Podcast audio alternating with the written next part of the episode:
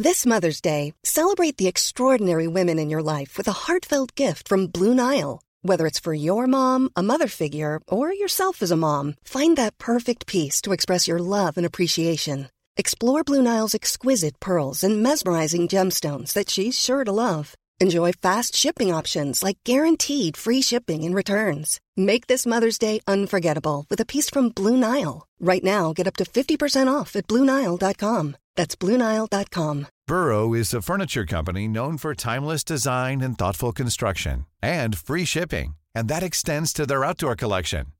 Their outdoor furniture is built to withstand the elements, featuring rust-proof stainless steel hardware, weather-ready teak, and quick-dry foam cushions. For Memorial Day, get 15% off your Burrow purchase at burrow.com slash ACAST and up to 25% off outdoor.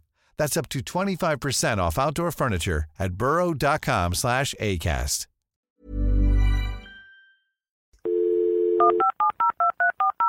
This podcast is a Roifield Brown production.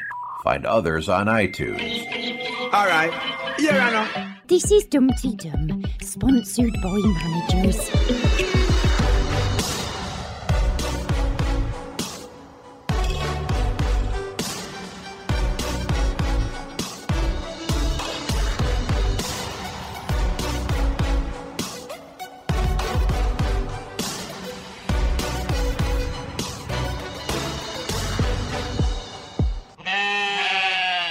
Dumpty dum dum dum dumpty dum. Dum.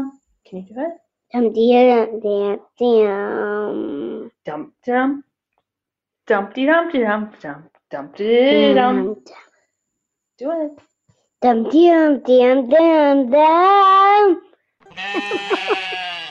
This is Dumpty Dum, the show about the reality docudrama that are centered on Ambridge in the heart of the Midlands. On the beautifully coiffured hairpiece that is, I should wish, bloody bald as a coot, me, uh, hairpiece that is Roifield Brown. And with me, I have the tatty wig, who is, Kerry Warburton. and we are joined by the side parting toupee that goes by the name of. Peter Fickling.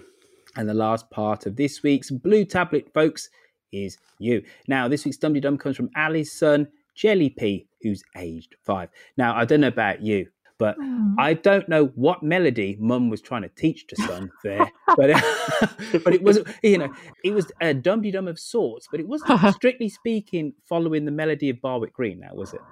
It wasn't, but I don't care. It was great. I loved it. It was very endearing. So keep it up, Ali and Son. You'll be joining us again next week. But after next week, Kerry, uh, we need new, fresh Dumpty Dums. So, hmm. um, if somebody would like to help us out, how can that be done? If you would like to sing us a Dumpty Dum or leave us a plot prediction, then call us on 0203 031 3105. Leave us a message on SpeakPipe or send a text message starting with Dum to 077 862 00690. Now, folks, we've got some breaking Dumpty Dum news. There's going to be a Dumpty Dum live on Sunday, the 27th of September at 2 p.m. at King's Place. So that's in London, which is 90 York Way. So it's just up from um, King's Cross. And joining us will be Sunny Ormonde, Dr. Cara Courage, Dr. Nicola Headlam of the Academic Archers, and Pete Fickling and the wonderful Auntie Kerry Warburton. Now, tickets can be bought at www.kingsplace.co.uk. You don't need the three W's, just kingsplace.co.uk. They go on sale uh, like today. So go get them.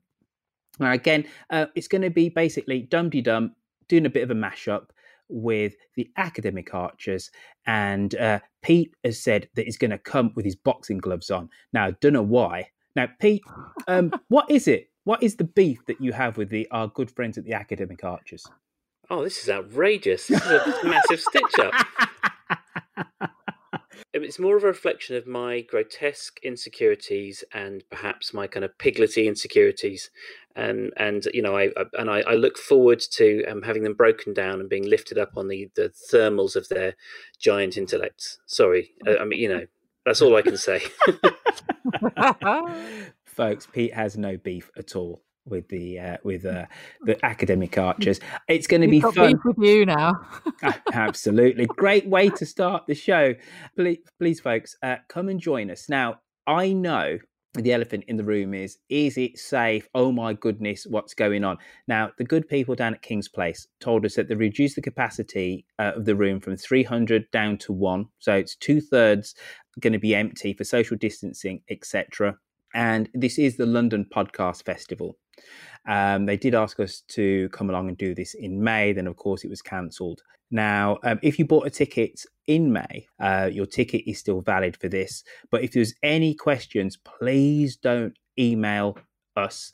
Just go straight to King's Place and they will set you all straight and stuff. It's the 27th, Sunday, the 27th of September, 2 p.m. You get an hour and a half of Dum Dum in your face with Sunny, who's our new best friend of the show, the uh, Dr. Cara and Dr. Nicola Headlam of the Academic Archers, Auntie Kerry Warburton, and miserable Pete Fickling, and, and, and, myself. You know, we'll all be there. It's going to be awesome. It's going to be like a podcast, but with visuals in front of you. So we'd like to say thanks as ever to our new social media supremos, Cosmo for his podcast roundups, to Mike Hatton for his character counts, Shambridge for her voices, and to Lucy V. Freeman. Oh, smashing. On this week's episode, we hear views from Jen from Southampton, Ambridge Pony Club, and from Jack. Jack is back. But first, it's our burning issue of the week.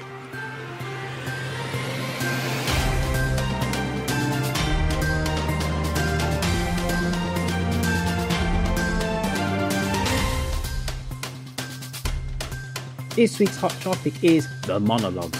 Will we miss them when they're gone? Mm. Now, uh, which one of you pair nominated this as a potential topic to talk about? It was our lovely was Peter, who's not miserable at all. uh, Fickling, uh, the floor is yours then, sir.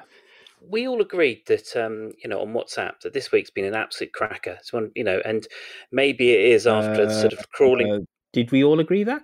Uh, well, the people that mattered agreed. So Kerry and I were in total agreement. It was an absolute cracker. and um, and yeah, after crawling through the desert that has been, you know, some of the early to mid monologues, I feel they sort of broke into a sort of a sort of a, a bigger and more kind of um, confident stride. And then now, obviously, they're gently sort of reintroducing using the magic technologies and actually in person sort of recordings um, some of the the dialogues. You can see how if we completely lost the monologues, it would be to the detriment of the, the, the show in general. Yeah, I, and I just thought it was worth discussing whether we whether we do want to retain them because uh, one of the real benefits and i know we have talked about this before is you do get that sort of sense of the inner character where they're truly sitting. It's not just kind of it's not just interpreted you get it delivered straight to you. Yeah i agree completely because of having dialogue conversation and the inner thoughts has really really worked this this week in particular I was listening to an Agatha Christie series today on Radio 4, and they were doing it in that as well. And it added another dimension to the character. You know, you could hear her having a conversation, and it was almost overlapping in that, where her thoughts were being heard by us, the audience, while she was talking to another person. Um, so I do think we would benefit from leaving a bit of monologue in. I mean, I never thought I would say this. but but here I am. Doesn't this then edit us out as the listeners in terms of us using our imagination to try and interpret a scene, to interpret a character's motivation? Roifield, you mentioned a couple of times about um, the famous Dot Cotton episode in EastEnders, and um, you know how that was a sort of a, a seminal and sort of um, you know um, epoch defining, if that's not too grand a way of putting it, part of the the, the EastEnders kind of folklore. And I think this the same thing. You'd, you'd want to use it sparingly. It would be a useful device for you know very sort of. Uh, so, for instance, um, Charlie um, Charlie in the culvert and that would have been a great opportunity to hear what you know his desperation him scared is he going to be found? His thoughts um, losing adam you know um, all of those kind of terrible things racing through his mind at that moment. Maybe that would have been a, a good opportunity to use a, a monologue. Not just for yep. susan sort of standing behind the counter wondering how many bar, bars of chocolate she's going to sell. And and sort of Russ, I would have liked to have heard some of his um, inner thoughts whilst he was being a twat mm. I, I, yeah. I, disagree with the pair of you on this. I, I really want them dispensed with um, when all of the actors are back at the mailbox, which is kind of now, but we mm. just don't have access to those shows yet. I, I find I whilst I found last week to be the best week of the monologues. It for me, it was the best weeks of the monologues because there weren't that many monologues in it. You know, but for me, there is a pacing change. There is um, an intellectual gear change that has to happen, which I actually find uncomfortable. I, I, I hesitate to say this that I'd rather it just be pure monologues, which I don't like, or just pure regular drama. But Roifield, what about Linda and her thoughts this Yeah. week? And Ed. Come on, you know. Yeah, it was it was so much more powerful to hear Robert and Linda battling um, Yeah. with their with their problems. You know, you're given a glimpse into their fears, you're given a glimpse into their sort of concerns for each other, and then you also see how it plays out, and it, it kind of it how, sort of shows the did we? How did we before understand conflict, worry, anxiety between characters before? We did it through dialogue. They're all understood before, but this this is a slightly different element. It's not going to sort of fill in every single gap and crevice, and we'll never have to even think uh, for a moment whilst we're listening. It just gives a, a slightly different added dimension, I think. Whilst in part I concede that listening to Linda talk about wanting to feel whole again, and part of her self being physically whole again Mhm. is that her husband still finds her attractive and desirable and wants to touch her, wants to make love to her. And yes, I found that moving. But for me, that was moving because of the subject matter as opposed to the, the delivery mechanism of the message. A- And we all have sympathy for Linda, the character, let alone what she's gone through. And then the fact that Robert is, is trying to be careful. And then we discover that potentially has performance issues. But putting that to one side, I, I'm not saying. I mean, I actually thought of the topic of the week li- on one of my multiple listens when it was it was Ed's part of it because I really enjoyed. I was actually in the car to go and pick up my wife, and Mm. I was um, so I had a chance to listen to you know listen all listen to them all in a row uninterrupted, and it was actually when it was actually when Ed was thinking about whether he should be the guardian angel or not, and uh, and I was and I was really appreciating that that sort of uh, inside track on how he felt about dealing with Alice. Um, Because otherwise, you would have just had a conversation with Emma about what to do, and that would have been just a bit more And- predictable, wouldn't it? and infected by all of um, Emma's prejudices, which there was Yeah. referred to in all of the, the, the, the chat. Let's call it a chat. The chat with with Alice, you know, and you you heard Ed reconciling with who he could talk to about it. I might be getting some of this slightly wrong, but basically, how am I going to deal with this? Can I talk to Emma about it? Mhm. No, I can't talk to Brian. Chris won't thank me for it. you know, so I'll you just, know what it is. You know what it is for me. It's Mm. too on the nose. He said, "Oh, well, there was that time. Well, you know, I went off the rails." You wouldn't have had that thought in that way internally. However, the way that the Archers has done this before in the past, he would have maybe gone to his mum, Clarrie, and says, "Mum, I think Alice is drinking." And then Clarrie would have said, Don't be quick to judge. Remember the time when you went off the rails, etc. For it was for me, it's too on the nose. And this is the reason why I've struggled really with the monologues, is because Mm. it's not allowing us to colour in and to paint the most vivid picture. And there is no room for interpretation. And for me, I just found that so disconcerting. I think you're being quite sort of fundamentalist, Roifield, if that's not too strong a word. You know, maybe Kerry and I are being kind of like Bernie Sanders. Um, and you know, sorry, maybe we're like sort of Barack Obama in the middle, and then Bernie Sanders is off to one end. You're being a bit Mike Pence about the whole thing. What? I mean, we're not sort of, um, you know, we're, we you know, we're not, we're not sort of. I don't, I don't think it's. I don't think any of us are kind of yearning for the monologues to stick around, sort of, you know, in the current format, but just to be there as a useful tool, just to Mm. sort of for certain for certain scenes, just to keep it around as as yeah, as I said, a tool, something to be deployed when necessary. We need a narrator, and they go, and now inside David's head, and then we go into Well- David's head, and then we go a bit, and now we're out of David's head, and then we go to, Jethro and off used to to Bridge do that. Farm. Yeah. that the the, the omnibuses used to start with that up until the eighties, the early Yeah. eighties. There was a, a narrator. Oh, but, but uh, it's Yeah. never a new thing. I don't know. I, I've chewed up a lot of airtime on this because I fundamentally disagree with, with, the premise. But I'm prepared to be outvoted. This is a democracy. So yeah. uh, why don't you pair have one last go to convince me that monologues would be a great addition to the arsenal that the uh, writers can use going forward? I'm going to use my time to just admit that I was so excited about the fact I was going to call Roifield Mike Pence. I got a bit confused and went all over the place. um, I knew where I was going. I knew I was going to call Roifield Mike Pence, and I knew it would absolutely. So I'm an impotent sidekick to a to who an called, orange who, buffoon. Who, uh, oh, there's no need to talk about Kerry like that. My God, that's absolutely outrageous.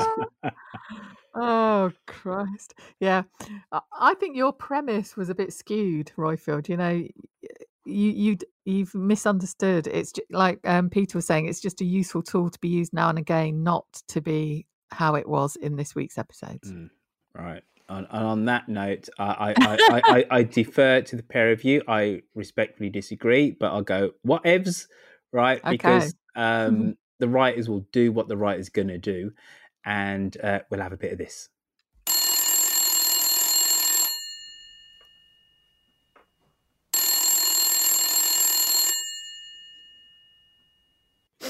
Hello, Ambridge 3962. Back, he's returned. It's our Jack. Hello to the Dumpty Dum community. It's Jack here. Thank you and well done to Sunny Ormonde for coming on the show. It's great to have such dedication from uh, an actor from The Archers and um, the way that lots of the actors and Sunny Ormonde are supporting Dumpty Dum. Um, it's great that the program gets such great support. I thoroughly enjoyed and thought it was very clever the plot diversion or direction change the other week when we thought that uh, was going to have to let Emma go, and Emma at the last minute managed to persuade Fallon to try something new. Very clever of the scriptwriters. I really like it when they are able to do that the Flower and Produce show on YouTube. I haven't managed to listen to it yet. I haven't got the facilities to actually join in with it live, but that's such a great idea. And if we can have more participation from people with dump from on Dumpty Dum to come up with ideas of having virtual shows and uh, almost copy some of the things that they do on the Archers, that would be great um, in real life or virtually for that matter.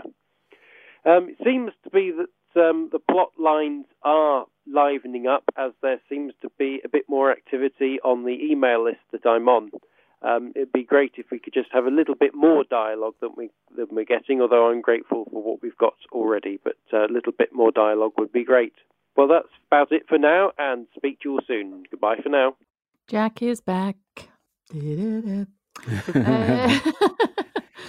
Yeah, Sunny was brilliant, wasn't she, last week? Loved loved her being on. And and it is it is so nice that she does give time to our silly old podcast. And she was on the flower and produce briefly, wasn't she? Uh, she was, she was. Uh yeah, and he enjoyed Emma's um little the twist of fate with Emma coming up with her orchard idea at the last yes. moment. So saving her yeah. job.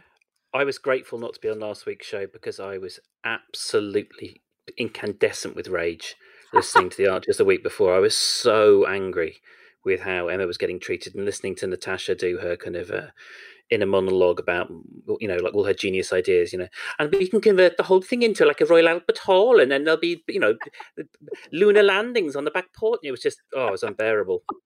Uh, apologies to anyone with any welsh heritage by the way. She she was actually evil last last week wasn't she? The week awful, before last. awful natasha yeah. and then sort of went, "Oh my, my intuition is is just so off. I just don't get it."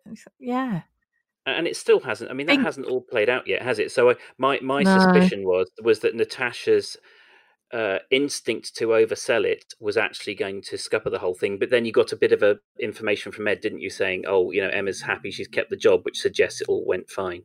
Mm, mm. Um, and uh, our Jack mentioned the flower and produce show, which he hasn't yet accessed. But it, it has been really good fun. I, I was watching it this afternoon. I need to watch it.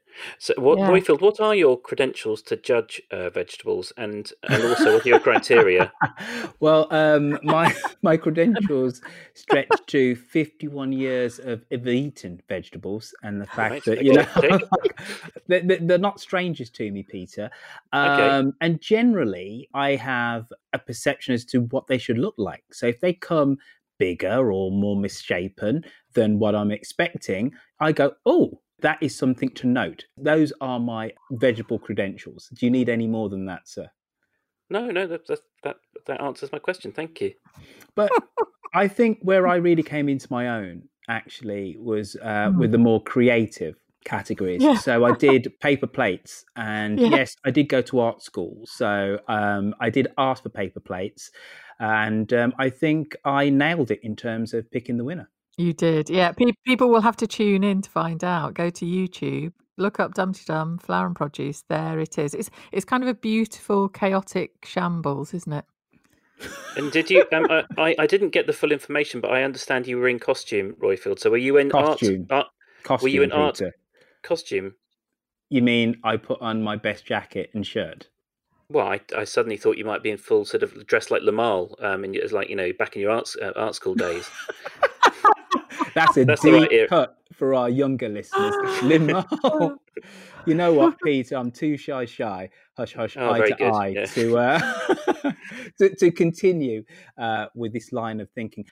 And it was great to have so many people on Zoom and also on on the Facebook and on on the YouTubes uh, watching that. And I think it's something that should be done on an annual basis. Uh, to uh, so I concur with you, Jack. We should we should do it again. However, I'm not so sure about transposing everything from Ambridge onto onto the Zooms because I've got no business with the with the panto.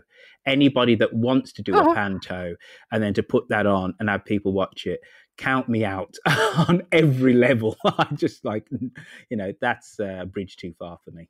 I can imagine Kerry and I having a lot of fun doing the panto. Oh no, no, you can't. Nothing's. Oh, Just me then. All right, yes, fair Peter enough. can. Uh, Yeah. uh, yeah. Well, Peter, I think you're on your own with this one, mate. Oh, fine, done. One man show, a monologue. To some, I'm going to have to be behind myself. Hey, Yeah. well done. I tell you what, this person massively helped out doing the Ambridge Flower and Produce show. It's Ambridge Pony Club. Greetings, Roifield, and everybody at Dumpty Dum. Just calling in to say a big thank you to everybody who entered the Flower and Produce show.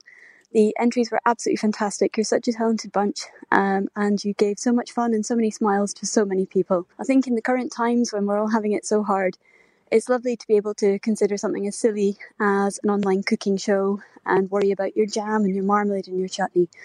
Roifield Quentin and the gang did such a great job covering it, made it really fun and exciting for everybody. And thank you so much to the organisers, especially Lucy, for getting this thing going. Here's hoping that we'll all be doing it in person, live, at a village hall next year. That would be absolutely lovely. Also calling in, I was chatting to Roifield earlier and he was saying he couldn't remember why the Grundys had gone bust. What happened was their herd got a disease called bovine viral diarrhea. It is one of those things where if they were the mega dairy, they might want to eliminate it from their herd, purchase expensive vaccines, and really go for high productivity by getting rid of the disease. However, in a low quality, low productive herd like Eddie's, the more cost effective strategy would have been just to let it run through the herd and do the Boris Johnson herd immunity approach, which has the advantage of being free. I've never really forgiven Alistair for conning them into buying the expensive vaccine off him, and I hold him directly responsible for the bankruptcy of the Grundys. Another time when I've got more time on the speak pipe, I will call in to give a full analysis of why both Alistair, Alistair and Anisha are completely incompetent vets. So, thank you again to everybody involved in the flower and produce, and best wishes to all out there in the Dumpty Dum world. Stay safe. Oh, I would love to hear that. Yes, so would I. Um, Roifield, uh, uh, uh, I, I know you like to kick me off uh, every a show every now and again, but please, can I be involved in that one? I would absolutely love to hear some of the uh, some proper professional, you know, inside knowledge. It's got to be said. I, I was stunned. Stunned I was yesterday. Jen is a big time fan of the show. she wrote a lot of the links which we actually used for the flower and produce show and jen didn't deliberately write them as such she just says "Look, roifield here are the awards and stuff here's some information on the people who've entered etc and then i lifted that and put that into the script so really to thank her for the fact that I, I spent, I don't know, the best part of Friday trying to put the whole thing together. I said, look, we really should just have a natter. So after me saying, oh, you know, doffing my cap and saying thank you, thank you, thank you, uh, and then um, I'd completely forgotten that Jen was actually a vet. I knew she had something to do with horses, and she just let rip on Alistair Lloyd. She said, "He's crap." Uh, She's and I said, "I beg your pardon." She said, "He's a terrible vet, Roifield." I said, "I beg your pardon." She said, and she just just let him have it with both barrels. And I said, "You're going to have to corner in her that in." You know, you know. She She said, does tweet- She, she tweets Yes. about it. She's she's an excellent tweeter. If you don't follow her already on Oh, Twitter, uh, please, can she's you can you do us a can you do a kind of a a, a fresh tweet after the show, um, Kerry, when you're in Yeah, your yeah, when you're being to your book club in the cab? Yes, I will. No, she, she's wonderful. Um, but but again, you think why haven't they checked everything out with some advisor or other, or get her in to advise them? And also Jakob, I want to know what does she think about Jakob? Does he pass muster? I imagine he does. Well, I tell you, the one thing she did confirm is when. Do you remember when Jakob came and he was? Oh yes. It's still, Good it's still heavens. seared in. Peter, Was that during the online yoga? Kerry, right? when Jakob came into the show, um, Alistair wasn't aware of him at all. One thing that Jen said, she says, being a vet is such a small network, it's a Mm. small community. He said, there's absolutely no way that somebody who's working in the same county, who's a vet, right, that Yeah. Alistair wouldn't have known him very well, or at least by reputation. So it was impossible. She said, it's such a small industry you know Mm. so that just didn't ring true at all so in in terms of that um yes they need more veterinary kind of like consultants and whatever however Yeah. I, I i quite like the idea of Alistair actually not being that good and actually being responsible for the Grundys going bankrupt, but other vets kind of thinking that. I think that's Yeah. actually quite a great little mm-hmm. storyline, you know. Kerry, Kerry and I were talking on the phone last week, and The Simpsons Again, was on in the again, again. Yes, Kerry and I talk. Do you do you, quite a lot. okay? Do you know the pair of you? Do you do actually know that if you go on to WhatsApp, right, you can do group calls. You can include a third person onto your calls. We did it once. Roifield, can- Roifield, yeah. yeah. There's your feedback, Roifield. You did it once. Uh, Roifield, communicating with you, it's like it's like communicating with a wishing well. It just you throw things Do you into know it and I nothing actually- comes back. Do you know I Yes. actually have control of the buttons on this podcast? Jesus Christ.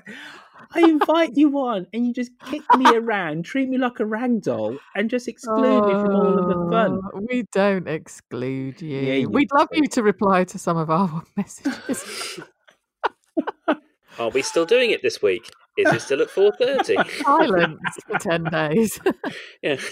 Uh, so yes, Kerry and I were communicating um, on a WhatsApp call, a one to one WhatsApp call, and there was um, the Simpsons on in the background, and I uh, I was saying about how I I was shocked to find out that Homer had bo because I always projected my kindest and most kind of pleasant thoughts onto him, so I couldn't believe it.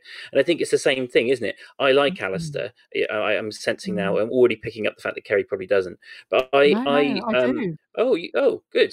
I so do yeah, because so- I feel sorry for him because he's with bloody Sh- or was with Oh Shula. my But anyway, God, carry yes. on, carry on. Yeah. No, that, that that's it. I just project the, the characters I like. I can't imagine them being incompetent. I don't want to think they have body odor. They only get my, my best possible thoughts. So yes, I always assumed he was good at his job. But now you mention it, it does make sense why he went. Why you know everyone treats him like he's an idiot, and kind of like David's always kind of tutting at him and is constantly kind of grumpy with him. Mm. Well, eh, anyway, uh, do, do you want my opinion? But yes, Of course, Roifield. Roifield. Yes, please. Yes, please, Roifield. Just on the on the Homer having bo thing, right? Why would that be a shock? He's he's a, basically a bit of a slob. Slob. Yeah, and it's like, of course he would. Well, we're, we're back to we're back to the um the microphones, hearing the, you know hearing the distance from the microphone. Um, Kerry seeing spotting details that I miss. You know, I'm too busy loving the characters and sort of like throwing all this, you know, positivity at them. I don't, you know, I don't have that kind of uh, uh, um, level of scrutiny that you two do.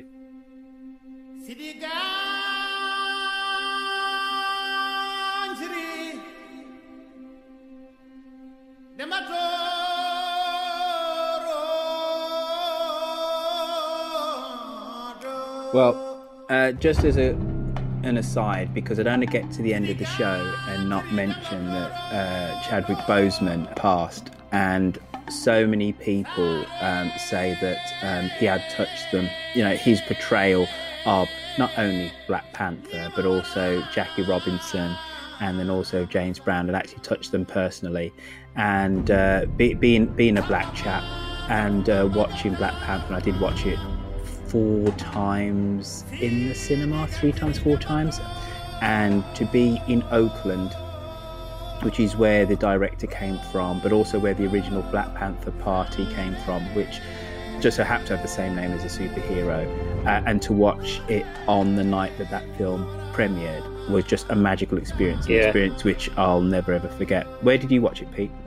I, haven't seen it. Um, I it's it's on the list of movies that I'm slightly intimidated by because of its reputation. Um, and you know, I, it takes me a long run up to watch those movies.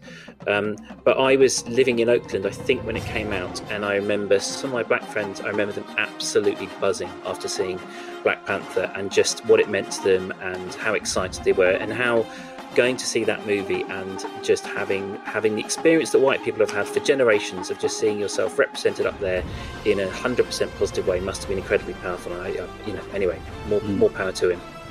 First off, the opening shot just says Oakland, and the whole cinema just erupted, utterly erupted. And even now, when I remember it, it does puts the goosebumps come up on me. Everybody just went "Wah!" like this because we were in Oakland, and it is, it has this incredibly proud, black positive and radical history. Does Oakland? Home of the original Black Panthers. Absolutely. Just to be there for that was magical. But to see um, somebody portray, and it's, it sounds somewhat trite to say, but it's just so true, nobility and uh, and grace, but just and a whole range of kind of like characters. Uh, you know, w- w- was utterly wonderful. This guy just came up to me, and he just walked up to me, tapped me on the shoulder. I turned around, and he says, "Are you pumped for this film?" And I went, yeah. And he went, I'm pumped too. Like this, right? And we went for the six o'clock showing, Jennifer and I, and the queues were just like humongous. And all the school kids from poor neighborhoods that had charities pay for them to be bussed into watches and buy their tickets. Money. So many people gave money specifically for uh, organisations to take kids to see a proud black nation with a proud black leader. And it really was like a little bit of a moment in time, but it can't be forgotten how brilliant his portrayal was of other black heroes. You know, Jackie Robinson. I know James Brown is somewhat more problematic and stuff, but in terms of his acting chops, utterly amazing. And then when you think he did half, if not three quarters, of his cinematic output with having stage three and stage four cancer and nobody knew. And my history with, with the character uh, T'Challa and Black Panther goes all the way back to me being about four or five. I loved the Avengers as, as a kid, and Black Panther always was different. Not only was he black, but he was he was a bit stoic, and I love the portrayal of him.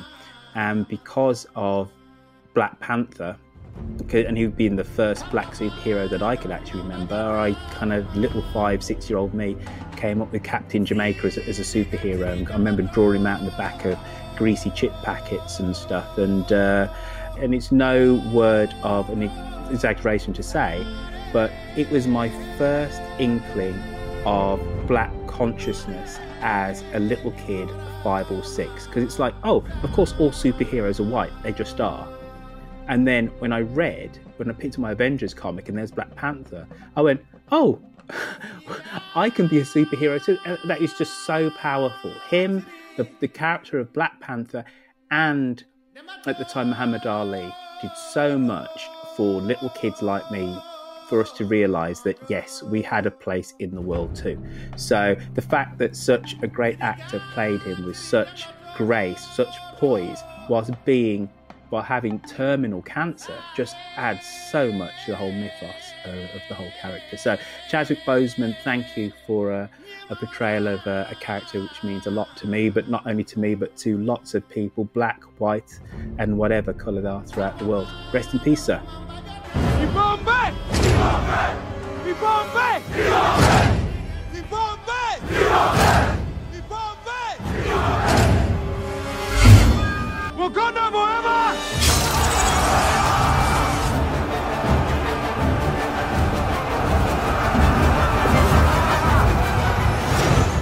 Uh, moving on, uh, we have Jen from Southampton. Hi, lovely Roifield, esteemed Kerry co host, positive Lovely beta, and dumpty dummers everywhere. It's Jenny from Southampton. I've texted in a few times now, but this is my first time caller in a ring. I've been summoning the courage for a while, so please be kind. I feel pretty bad not having texted in for a couple of weeks after listening to last week's Dumpty Dum, so perhaps this was a bad time to switch to caller in a ring. It's Thursday now, so maybe I'll send a quick text after today's episode just in case you need one. Feel free to chuck it if you're inundated.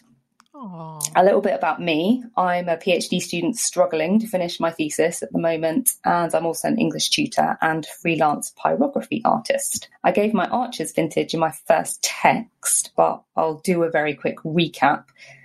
I've been listening for eight years. I think that makes me a Johnny. And my favourite characters are Linda and Lillian, so this week was a real treat for me. I found myself feeling quite envious during Tuesday's episode. I really wanted in on that wine and wig sesh.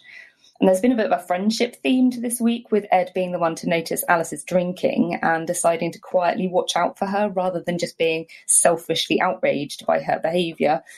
I'm not saying that Alice's behaviour is okay, by the way, but girl does need help. Anyway, thanks for listening to my ramblings. Hope it was okay for a first try. Thanks for Dumpty Dum. Bye for now.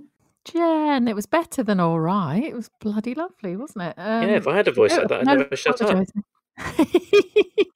lovely Roifield and esteemed Kerry will always get you a curry favour here. Um, the Linda and Lillian chat was really excellent. I thought. Did you?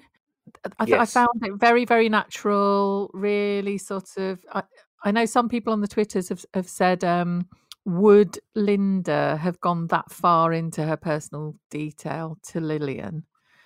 I think it's. Um, I mean, Kerry did, did, did you know Linda as we as we talked about a couple of weeks ago. You know, Linda hasn't had kids, but I think when you have some, you know, when, one of the things I've noticed with Charlotte, my wife, is that you know having having a uh, having a kid sort of makes your body public. Um, you know, and Lin- Linda's been sort of, you know, out on a, on a gurney. She's been sort of, uh, people have been poking around with her. To, to- she's nearly lost her life. I think any any, any of those kind of normal attitudes would have been uh, you know put through you know run through the mill and Yeah. challenged and her whole her whole perspective will have been uh, changed. So w- i'm Mm. not saying it means that anything can happen but i think you i think you have to you have to go with the flow when it comes to someone you know, recovering from something like that. And what i mean is you know childbirth uh, you, you know you've had kids. Do you- is that something that sort of rings true to you Yeah, yeah, definitely. And also, uh, I think Lillian is someone who naturally, um, you know, she chats. She's really easy to talk to. I think she will have drawn that comfortably out of Linda too. And I, Yeah, I and think Lily- it will have been a real relief for Linda to be able to speak with someone about what she was feeling. And she also she also prefaced it. She said, "I need to talk to someone about this," and then the, Yeah. and it was just a question of who. And then obviously it's going to be Lillian, the friend who sat by her Mm. side for days and days and days, was her was was a proxy for Robert so that he could go and you know change his shirt and wash. Um, so you know Lillian would be surely the only person who who could um, who could do it, and of the same age. Um, Mhm. Good stack of black uh, blue pills, you know. And she's back at the super honest, I think. She, she yeah, she said something along the lines of, uh, well, Li- when Lillian was like, "Oh, well, people would say that, wouldn't they?" Um, Lillian said, "Well, you know me. I'm not kind." I thought that was br- a yeah. brilliant line. It was it was it was very yeah. very well written and very very well acted as well. Mm. Um, the whole thing, I really enjoyed the whole thing. Roifield, I'm quite naive. What what were those blue pills they were referring to? I don't know. It's something that gives you super strength. and- Superpowers. yeah, there you go. Yeah. you know, I'm, I'm still on the Black Panther tip, so yeah, Yeah. That, that's that's what they do, Peter. There you go. I mean, on that topic, I did I did love last week's episodes, but I did think the last bit really just accelerated wildly. It was so you know, what- unnecessary. Yeah, it was a shame. It really was. It was like great, great, great. And then there was the phone conversation between Lillian and Robert where he was saying, you know, I don't want to hurt her and what if I can't perform? And she went, I've got just the thing. Next thing, Linda going, What have I done? It all went wrong. Viagra. uh." It's like, oh no, it jumped far, far too quickly. And Couldn't Linda's agree many- more. She's she's many many things, but she's not that naive that she wouldn't understand that a man of a certain age might, you know, need Mm. need a little. Peter. But it was at the wrongest of moments where she was feeling, I want to be appealing and attractive and turn someone on. And then he's like having to, in her Mm. mind, turn to chemicals Yeah. to make make that happen. if if they were having Mm. if Robert had needed that beforehand, then it would have been it wouldn't have been an issue. That wouldn't have been the issue, then would it? I, I couldn't agree with Kerry more here. You know, mm. it it's the- it's the juxtaposition of the two together. The- But the one thing which I really got out of this was that I actually thought she was going to be scarred much more than she obviously is, because they made a point ah. of saying that yes, there's some scars, but she's healed quite quite well. And hair I loss on her neck. It, they refer to you know it's it's on her neck. She's got some hair loss, but Mm. um, it's it's it's obviously Mm. not sort of you know uh, a s- a sort of comprehensive disfigurement. Well, and, and that's what I thought. That's the impression that I had after the fire in the kitchen, uh, and she was in hospital. Because I made a whole thing about how she's going to be utterly reduced, and this was not a way to have her go into a eventual Mhm. dotage in the village. That this is going to be hi- hideously disfigured and in effect disabled. But she's not that you know, it hasn't been as severe as initially I thought, or at least I believe we were led to believe anyway. Mm. Which is a Yeah, good because- thing. Which is a good thing. because because you would have to have people. I mean, even if it was, you know, you you would the other characters would have to make some comment on it. It would be perfectly natural. It's like when you said Roifield about a black family moving next door. You would say it would be weird for them not to comment on it. And if Mm. you know Chris has gone and seen Linda dropped off his four ton flower basket on the front lawn, leaving a kind of like a, you know, a giant crater, then you know he would be making a comment to Alice or making a comment to someone else. It would be you know it would be unusual for people not to comment if she was you know very badly disfigured. Mm. It's so sad though, isn't it? Because, you know, both of them are having psychological problems, aren't they? Yeah, And and, that's yet, the, yeah, yeah. and that was that was the tension, wasn't it? The, the that we were talking about, Kerry. The the, the Mm. fact that you, they're so close to sorting it all out. All it would take was Mm. one frank conversation. I mean, I do I do take the point about the the, the, the blue pills, but I think that I think what I meant was was that yes, it's completely plausible that she would be upset. Oh, he's you know Mm. he's he's had to use a pill, but the but her sort of saying, "I'll never." He, good job, he's in the shed. I might you know he we might be done, and I'll never talk to Lillian Bellamy again. I mean, that was just. It was a bit. The pendulum swung too far. Is I think what I was trying to say. I'm not. But- I can but- imagine, of course, you'd be upset. But I think your uh, Kerry's initial point, I couldn't agree with more, is that we it, it felt jarring to go from bearing in mind that we've also had some level of conversation, but it went jarring to go from right. So Robert set up, he's got his blue pills, and then Linda just going off on one. Her reaction, completely and utterly empathise with Yeah. but we were robbed of the that moment, weren't we? It could have been very sensitively uh, done to have that Yeah. conversation, of which then you know, with the best will of and of intentions, then gets misconstrued. And dare I say, Robert's performance anxiety. He hinted at, well, he didn't hint at it. He said it, didn't he? For them to be a scene to where he says, "Lindy, Lindy," and with her just getting really upset would have been brilliant and it's Mhm. actually what we needed it's actually what we needed but but this just felt so wrong. I actually thought have i missed an episode? I had to look at my podcast feed and say well wait a minute I mean, there's only four episodes a week i'm listening to all four but surely there was a fifth here in Mm. between and i didn't hear it. And i had seriously i looked because i thought this is odd this is I had the same experience, not not literally, but sort of where I was kind of like, oh, and then it kind of the the end of the four episodes came up, and I was like, oh, that's that's just happened, has it? Yeah, Mm. because Linda sort of described it in two or three sentences, really, didn't she? The Mm. whole thing, which was like, "Oh no, what what's happened?" He spoke. They've spoken behind my back. That that she hated. Um, the fact that he sort of uh, ducked out of the room, uh, and she wondered why, and then caught what he was up to. Um, and then he was in the shepherd's hut, and she was never speaking to either of them again. Basically, it's really sort of terrible.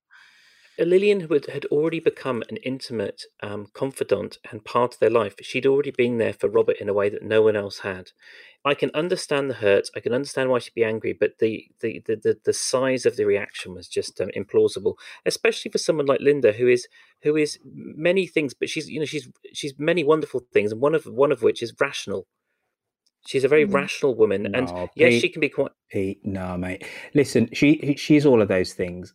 She nearly lost her life. She's struggling with a level of disfigurement. Doesn't matter how severe or not that I think that it is, and she's worried that she's never going to be the same that she was again. And part of her healing process is that her husband still finds her attractive. I completely understand her reaction. My my problem with the whole thing is the way that it was constructed in the writers' room. That that's what Mm. I struggle with. Or I the editing or something. I think yeah, something I completely understand the reason mm. why she would lose it. The, the, other, the, last thing I'll say about this is that they're in their 70s, late Yeah. 60s, 70s. There is utterly no way. Well, first off, Rob, let, let's Robert call seventy-seven. Yeah, let's call this as it is, right? If you're a man of 77 and you don't need Viagra ever, wow. Well, well done, Robert Snell, right? And He's a man, not a mouse. That was very there you there you go. clearly stated. Yeah. right. That's that. Then number two, what 77 year old doesn't pop two or three pills anyway for some little ailment here, a little ailment there? For Linda to walk in and see her husband, who is almost 80, pop a pill Mm. you know it, should, it shouldn't be a surprise anyway because most healthy 70 year olds pop a pill for this pop a pill for that blah blah Mhm. blah Maybe that's why they call it magic time because he doesn't need any pills. And Not- yeah, and he's. I did. I thought that uh, Robert Snell would be kind of look a bit like me, sort of soft around the edges, with sort of mousy hair and a kind of you know rather sort of average looking human being. you Freddie thought he looked like freddie flintoff But before he gave up drinking, the sort of bloated Freddie Flintoff, yes. Um, But No. no, no, he's a he's a he's a Tom Selleck like. He's this kind of dark, brooding, athletic creature that uh, that- who's who's With Linda's a type. hawaiian shirt and a, and a The top. Hawaiian shirt, yeah. He- yeah. Mm. But that's Linda's type, and Mm. um, yeah, it, It was. is and there was Linda's also, type. I don't know if Robert fits that bill. He certainly doesn't in my mind when I hear him. No, no, I, did, I never had. To, Tom Selleck was about as far from what I imagined as possible. yeah. Uh, we we really should uh, move on to, Yes. to emails um, on on to Kerry Warburton. So at this point, I'll say, Auntie Kerry Warburton, are there any emails? There is a giant email. So this is exciting. We uh, needed people to write in, and one of them did. uh, and it's quite a big one. Let me find it. Uh, uh, sorry, I did think there was another call, and I was wrong about that. So it's caught me unawares. Here we go.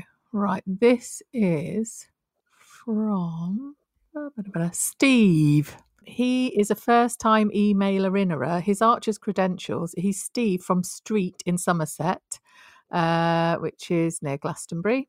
He's a marketing manager for a local well known outlet shopping centre, which I like because not many people do say what they're doing. Uh, he's been listening to the Archers since around '93. The big story was the robbery at the shop. So he's oh yes, he's a pip. um, 'cause that- Horrobin when he stuck up the shop.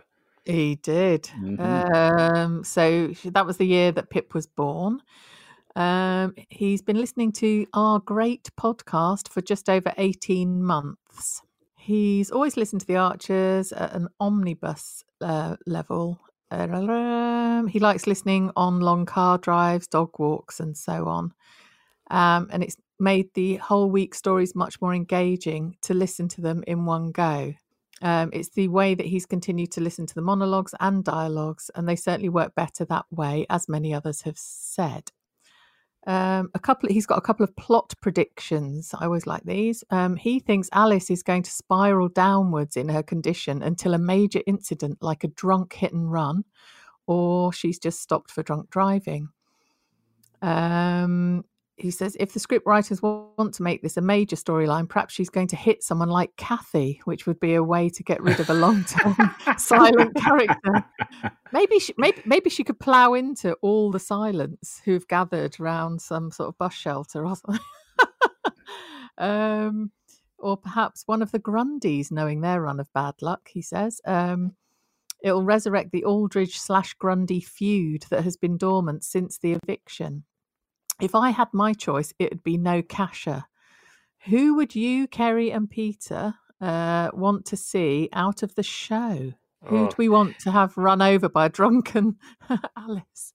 there's a car touching competition. Susan's trying to get more ratings for her show, um, or maybe like, uh, and you know, you've got the ta- no Kasha, uh, Russ, um, Helen, Pat, Tony, um, who else? Um, some of the children, just in case they turn into wrong'uns, all touching the car. Along, along comes Alice, eating toast to try and get rid of her. She's obsessed with toast. Sorry, slight Yeah. sideline. Uh, Toast Yeah, so why did she call toast and marmalade old school? Yeah, uh, that, yes, that, yeah. But anyway, that would do it. Tar- car touching competition. In she comes, plows through the side of the shopping centre, and takes them all out. But Russ first. Okay, cool. He he reckoned we'd all say Adam, by the way. Uh, uh, he also says he'd really like the story to continue longer term for Philip and Kirsty, where we know the truth, but the residents of Ambridge don't. Thank you. That's what I've been asking for. Mm, it would make an intriguing twist in the storyline where the likes of perhaps Roy, Joy, and Linda begin to uncover the truth bit by bit and the dilemma they have as individuals or even as a trio as to whether and how they tell Kirsty. Also, um, Big Roy, you know, um, who he's always sort of he's always got he's quite sort of strident, isn't he? But I, I sense that he's a bit of a coward when it comes down to it. I'd like to see Mhm. him confront Philip, and then Philip basically to turn on him and basically, you know, it's like you have no idea what you've got yourself into. Uh, you want to shut up. Um, this is what I'm going Mm. to do to you. This is what I'm going to do to your family. Um, if you say a single thing, and that would be an interesting um, plot line to have go- have going on to one side. It would. Uh, he finishes with Keep Up the Good Work, and the show with Sunny was brilliant. There was great humour and warmth throughout. Fabulous listening. It was too good. I did. I Oh. enjoyed. I enjoyed and didn't enjoy listening to it. Oh, Peter. How We could they? I was thinking. no, she was amazing. She was great, and Yeah. and I know I, I know this is a completely redundant and stupid thing to say, but I'm going to say it anyway. Obviously, we know that actors are acting, but it's always great to be reminded of that. Just what a good job she's doing when you, especially when you heard her Mm. being Lillian this week and being so so sort of. Um, I'm not saying that she's not kind, but you know, like acting so kind and acting so sort of involved and in touch. Yeah. Is that the end of the, the emails there, Auntie It Kerry is. That was, Warburton? that was lovely, Steve. Thank you very Thank much. you, Steve. can we Uh, just return to the toast very quickly? Um, I, I'd really hope they stop trying this. But you know, can she have a proper hangover cure? Can they just at least get that right? That when you're when you got a stinking hangover, you don't just need a slice of toast and then you bounce out of bed. You need grease. You need sugar. Full English with a Coca Cola. Exactly. Um, cheeky double sausage neck muffin without the egg. Right.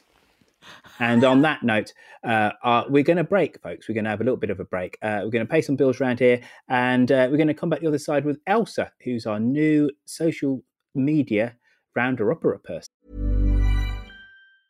A lot can happen in three years, like a chatbot may be your new best friend. But what won't change? Needing health insurance. United Healthcare Tri Term Medical Plans, underwritten by Golden Rule Insurance Company, offer flexible, budget friendly coverage that lasts nearly three years in some states. Learn more at uh1.com. I'm Sandra, and I'm just the professional your small business was looking for. But you didn't hire me because you didn't use LinkedIn jobs. LinkedIn has professionals you can't find anywhere else, including those who aren't actively looking for a new job but might be open to the perfect role, like me. In a given month, over 70% of LinkedIn users don't visit other leading job sites. So if you're not looking on LinkedIn, you'll miss out on great candidates like Sandra. Start hiring professionals like a professional. Post your free job on linkedin.com/people today. Burrow's furniture is built for the way you live. From ensuring easy assembly and disassembly to honoring highly requested new colors for their award-winning seating, they always have their customers in mind. Their modular seating is made out of durable materials to last and grow with you. And with Burrow, you always get fast, free shipping.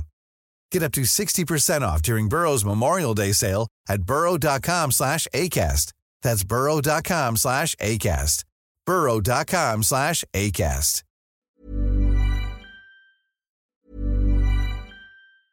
A lot can happen in the next three years. Like a chatbot may be your new best friend. But what won't change? Needing health insurance. United Healthcare Tri Term Medical Plans are available for these changing times.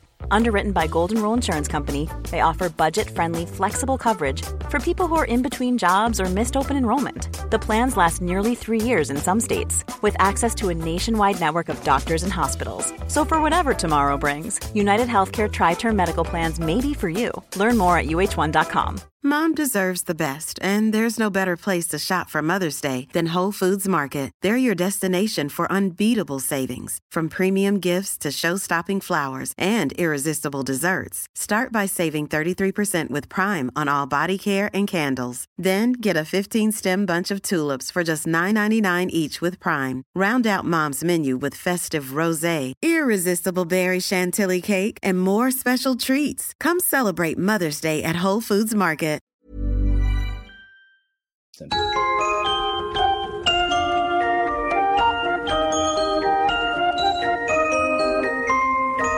everyone, it's Elsa here with this week's social media roundup. This is my first week, but I'm really looking forward to getting grip to grips with being part of the Dum to Dum family, and if you want to know a bit more about me, there's some info on the website. Let's start off with Linda and Robert's predicament. Some of you love the raunchy storyline. Claire said, I absolutely loved it. It's the first time I've properly enjoyed The Archers for so long. However, Keith is bored. We still don't know if Ed is being kept on, which interests me more than if Linda gets her orgasm. I wonder, Keith, if you are similarly disinterested in whether the real women in your life get their orgasms. And it seemed a few of you enjoyed Pete's impression of Adam last week. Teresa was laughing like a madwoman whilst out walking listening to Dumpty Dum last week, as did Melly and Paula. We've seen a variety of opinions about Alice this week. Jan said, Alice's behaviour towards Ed was terrible, and then to see Ed to be so generous with her in his thoughts. What a guy. However, Hilary from Ambridge Addicts said, Alice has an illness. It doesn't matter how many people know until she realises it herself. Whatever you think of Alice, if you think her behaviour is deplorable, or if you're more sympathetic to a woman going through addiction, I think we can all agree that Hollie Chapman is doing an amazing job in portraying such a complex storyline. Plot prediction time. Keith thinks Ed will tell Susan about Alice's drinking. That will certainly get the news out fast. Whereas Lillian thinks he should confide in Clarrie, which Andy agrees with. He said, she can keep her mouth shut when she needs to, and her judgment on anything except Will is generally pretty sound. And finally, following on from Linda's sex life storyline, I asked you all what difficult storyline you might like to hear from the Archer scriptwriters, and I had some great answers. Lillian said, I would love them to write in a blind or disabled character and explore the rest of the villagers' attitudes and preconceptions about that character. There were replies for some fleeting characters, Jazz's possible brain damage, Brian's epilepsy, and someone back in the 1970s. However, with 16% of working age adults and 45% of adults over the state pension age in the UK having a long term illness, impairment, or disability, it feels like it's about time for another in Ambridge. Breastfeeding and cloth nappies were mentioned by Gail, with Claire adding that Fallon might try to parent in an eco friendly way. And if the gossip is to be believed, we might not have to wait too much longer to see if that plays out. So that's it from me this week. I've been ignoring my four year old for long enough, so I better go and check if the front room is on fire. See you soon! Elsa, Elsa, Elsa. Uh, thank you for that. And it came in just under the wire. Um, you were you were making me sweat, Elsa. It was like two o'clock today, and I went, "Oh God, where, where is it?" And it came in at just about one minute to two. So well done, Mrs. Uh, you you popped your cherry. Uh, you is part of the gang, and uh, that's a social media roundup. And we'll see and well see we'll hear you again in approximately five weeks' time. Um, right now, uh, just before we go on to uh, tweets of the week, and um, I believe um, Mr. Mr. Pete, uh, haven't you done them this week? No, I threw in the towel. I had to. I had to reach out to Kerry and say, I just because the thing is, I don't have. I don't have. Uh, Kerry has a Peter. bit. there's always an excuse. I've got them. I've got There's them. But Paul- Pete- always an excuse. Peter's We had- got we had an enormously busy, busy week weekend. He, he it was hard for him to do this, so I've done it. But you've got to laugh. Thank you, Kerry. Okay. well, I'm laughing now. Um, just a big, a big shout Um, out to the social media team who are doing uh, great works over there and are somewhat just trying to find their way around dealing with, with people's uh, notes and queries. And I did speak to Lillian, uh, Sue, and Sandra yesterday, and there was a, a somebody did post, and it was, it was a legitimate question. You know, why are the social media team including other forums? A few people said they actually like it just being uh, that they just talk about dum de dum. And this is basically it, it's my fault, folks. I've specifically said to them, uh, let's go and mention other bits of the internet where Archer's fandom is kind of like big. And it's because, yes, fundamentally we are a cozy community here at Dum De Dum, but we should really include some of the other, I think anyway, some of the great comments, jokes, wheezes, uh, insights, uh, which other forums have on the Archers and stuff. You know, we don't claim to be the only uh, set of, of Archers fans and stuff on, on the interweb. So that's the reason why the team have been mentioned in other forums. So if you don't like it, blame me. Don't have a go at them. They're only doing what, what basically what I told them to do. On to Kerry Warburton. Over to you. Tweets of the week. These are going to be smashing. I'm ready to laugh. Okay, so this is Neil Wallington, who's at Dr. Wallington, and he said, "To be fair, Alice's ringtone would drive me to drink." Now It you might not be able to remember bad. it. Yes, it was. It was like a xylophone thing, it it? Like, was, yes. yeah. Um, so that was good. I like this from John Porter, who is at Pie and a Pint.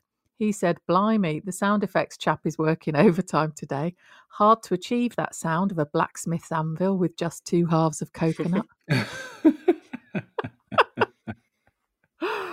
um, and then there was. Oh, I like this one. It's a bit rude. Is that okay? hmm Um, this is uh, two people tweeting each other. Let love win, Esquire. They tweeted, Robert, get a grip, man. And Furnace Girl replied, preferably on Linda's tits. Oh. Which I rather liked. Um, and tweet of the week. That could have been tweet of the week. Anyway, this is tweet of the week. This is from at Cuts Rich, which is Rich Cuts. I've used him before, but hey.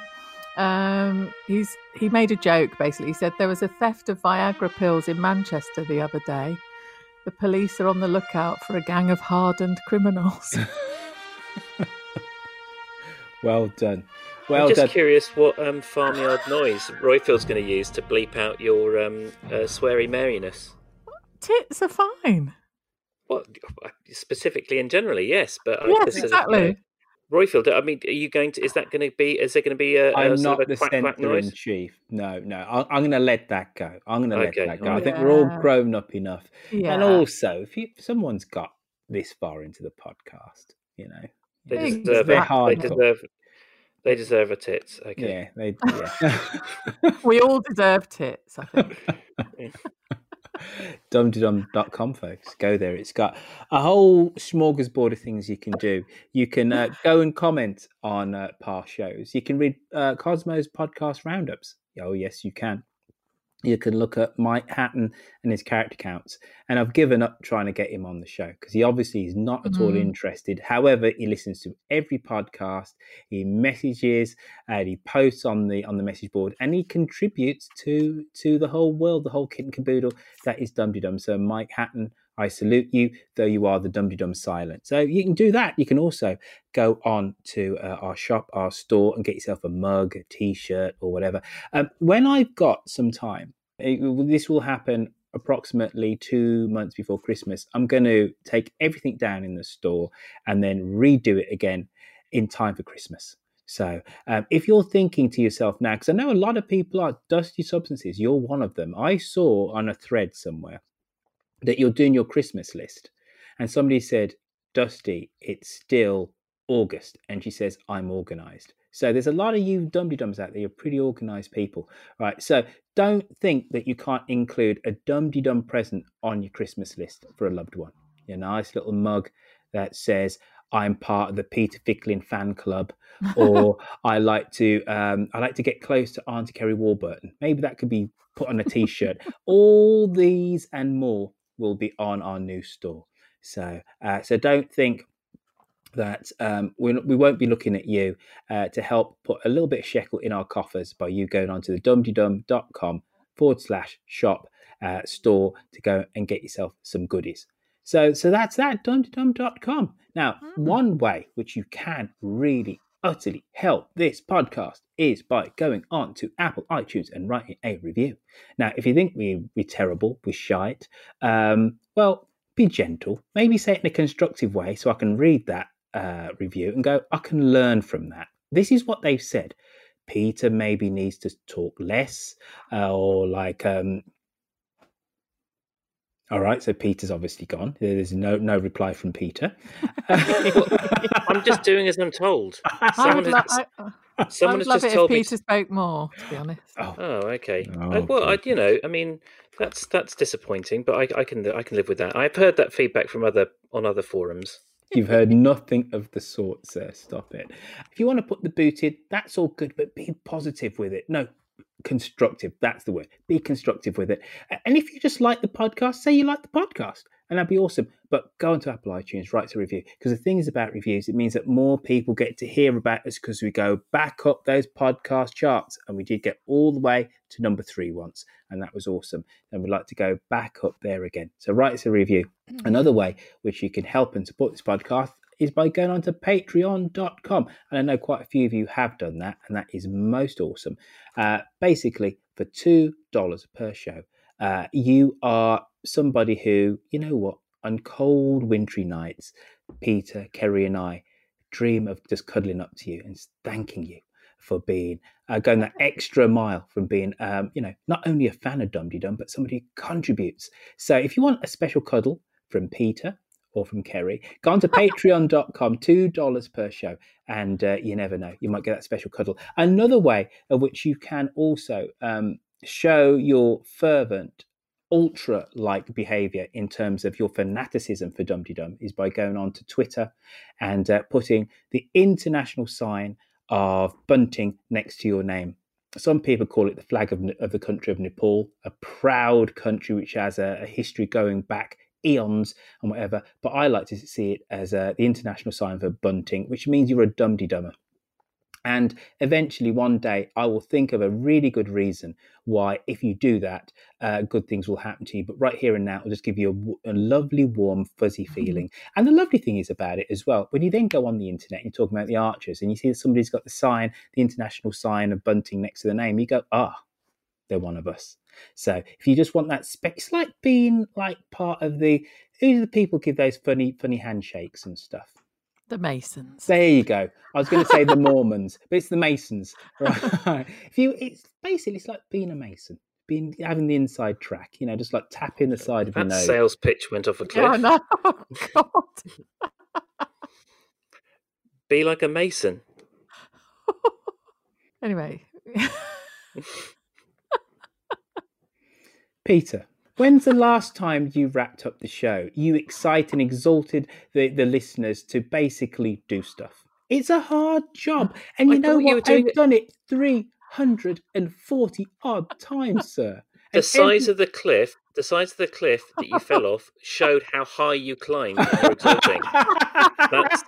that's the point. Fair dues. I, I'll um. take that. I'll take that. I wasn't expecting it, I have to say. But anyway. well, all right. Instead of the Masons, it's like going to one of those special um, West End kind of like clubs where only the rich and the famous go. You know, like Soho House or you know the Groucho, where you know you walk down a street, you don't even notice the door until you see Idris Elba walk out of it, and you said, "I've walked down this street for years. I didn't even know there was a door there." And all of a sudden, you just see Madonna just like exit or enter a door. That's what having the international sign for bunting next to your name does. It means that you are one of the elite. Not one of the hoi polloi, one of the elite. You are someone who's super cool. Is that a little bit better, Peter? Yes, much better. Thank you. Smashing. Woo. right, Auntie Kerry Warburton, uh, Yeah. would you like to do the next bit? I will. Um, remember to get in contact. You can send us a voice message via SpeakPipe on the website or call 0203 031 3105 to leave a message or send a text message starting with dumb to 077 862 00690. Hmm. Um, right, I, I don't know. I, I really should hand this bit of the show over to Peter. Really, I reckon. But I'll I'll, Yeah. I'll give this an, another go. Right, but that Peter from next week, maybe you can do this bit because I know you you like Twitter, don't you? Uh, y- yes. I'm not so in love with Twitter. I think it's a necessary evil, but like I think you get real enjoyment from it, as does Auntie Kerry Warburton. I. Mm. I Yeah, do. but Kerry's Kerry's good at it. That's why I hesitated. Mm. Mm, I don't know about that. Oh, you are. Yeah, you you um you are funny on a variety of topics, and also um uh, consistent. That's the other thing. Mm. I think it's you know everyone everyone can come up with a you know a tweet that sort of gets you know gets you a few hundred likes, but you know you're getting them with metronomic frequency. A few hundred. When's the last time you did a tweet that had a few hundred likes, Peter? Um, I don't know. Um, A you know, I, few hundred. a few hundred. I've had yeah, I've had one or two of them. Really? I mean, that's not that's not that amazing, is it? Oh, hmm. okay. Oh. I, I, I, I struggle to get past 20 myself, which shows you how poor I am on Twitter. It's the reason why I don't like it. This is this is how you get a, a tweet with a few hundred likes, Roy Roifield. You at Kerry, and then she she retweets it, and then you get a few hundred likes. I don't know. It depends on the quality. Mm. I'll, I'll give that a whirl uh, some point next week. Well, folks, Twitter.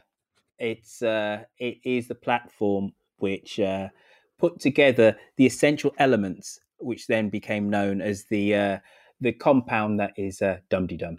So it's a bit of this and a little bit of that, a little bit of snark, uh, but you know, wrapped up in fun, all around love of the Archers. A thing which we similarly love, but sometimes it does not frustrate the hell out of us. Those were the elements on Twitter, which then came together to create Dum Dum, the podcast. And if you'd like to follow us uh, on Twitter, you can follow us where we are at Dum Dum. Now, Auntie Kerry Warburton, um, how can people follow you on Twitter? I'm not at Kerry Warburton. I'm at Kerry Warbis. K E R I W A R B I S. Um, Super Dad Fickling, um, how can people follow you on Twitter? At Pete Fickling. Oh, smashing. Um, somebody did say, I think it was Drew from Hamilton on um, on the Flick app.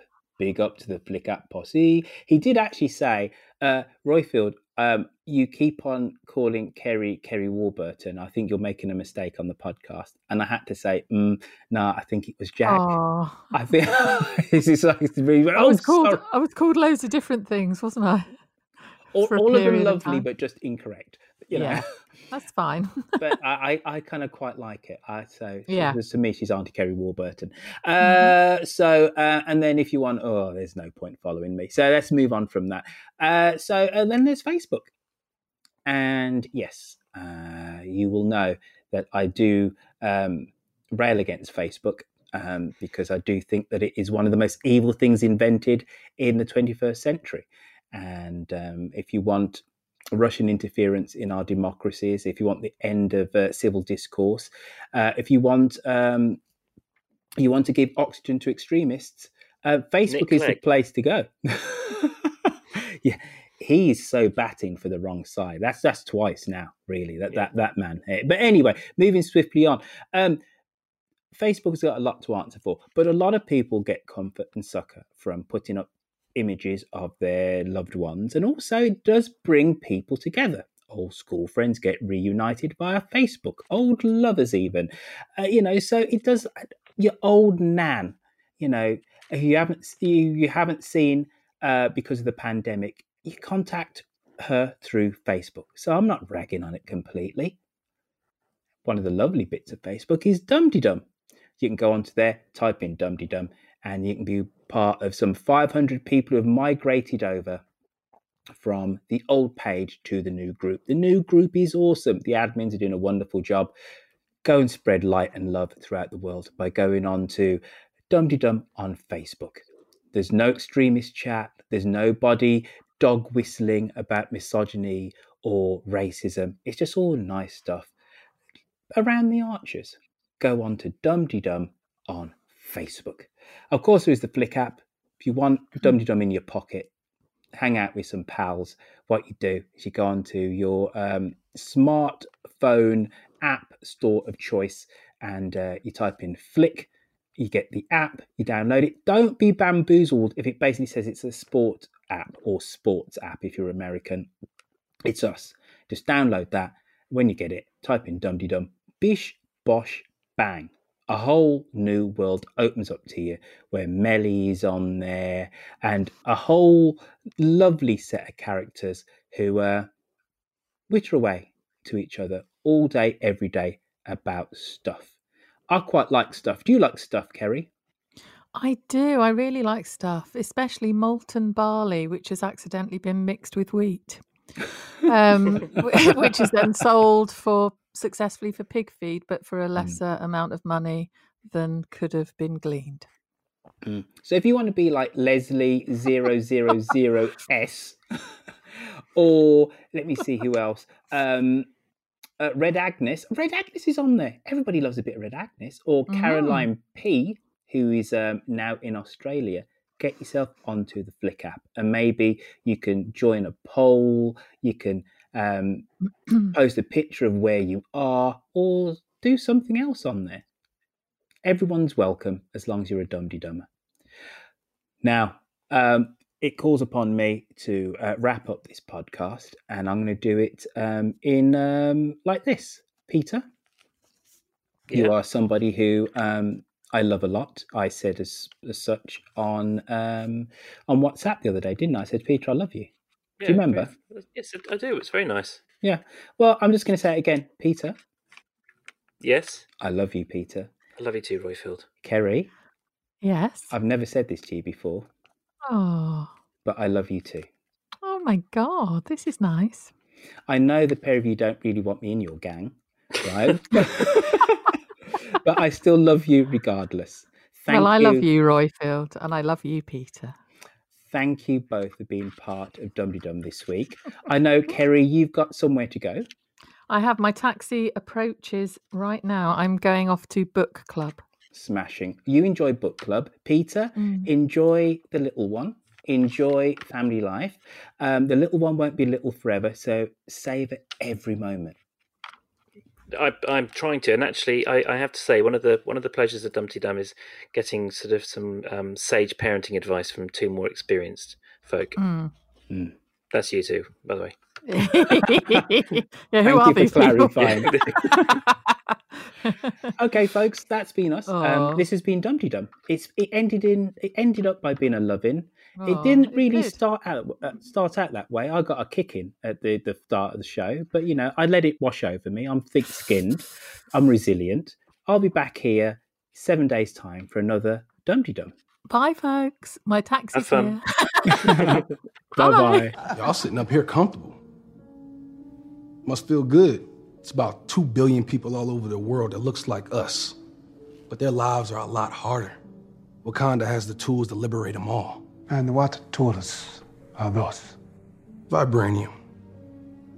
Your weapons. Our weapons will not be used to wage war on the world. It is not our way to be judge, jury, and executioner for people who are not our own. Not your own. But didn't life start right here on this continent? So ain't all people your people? I am not king of all people. I am king of Wakanda. And it is my responsibility to make sure our people are safe and that vibranium does not fall into the hands of a person like you.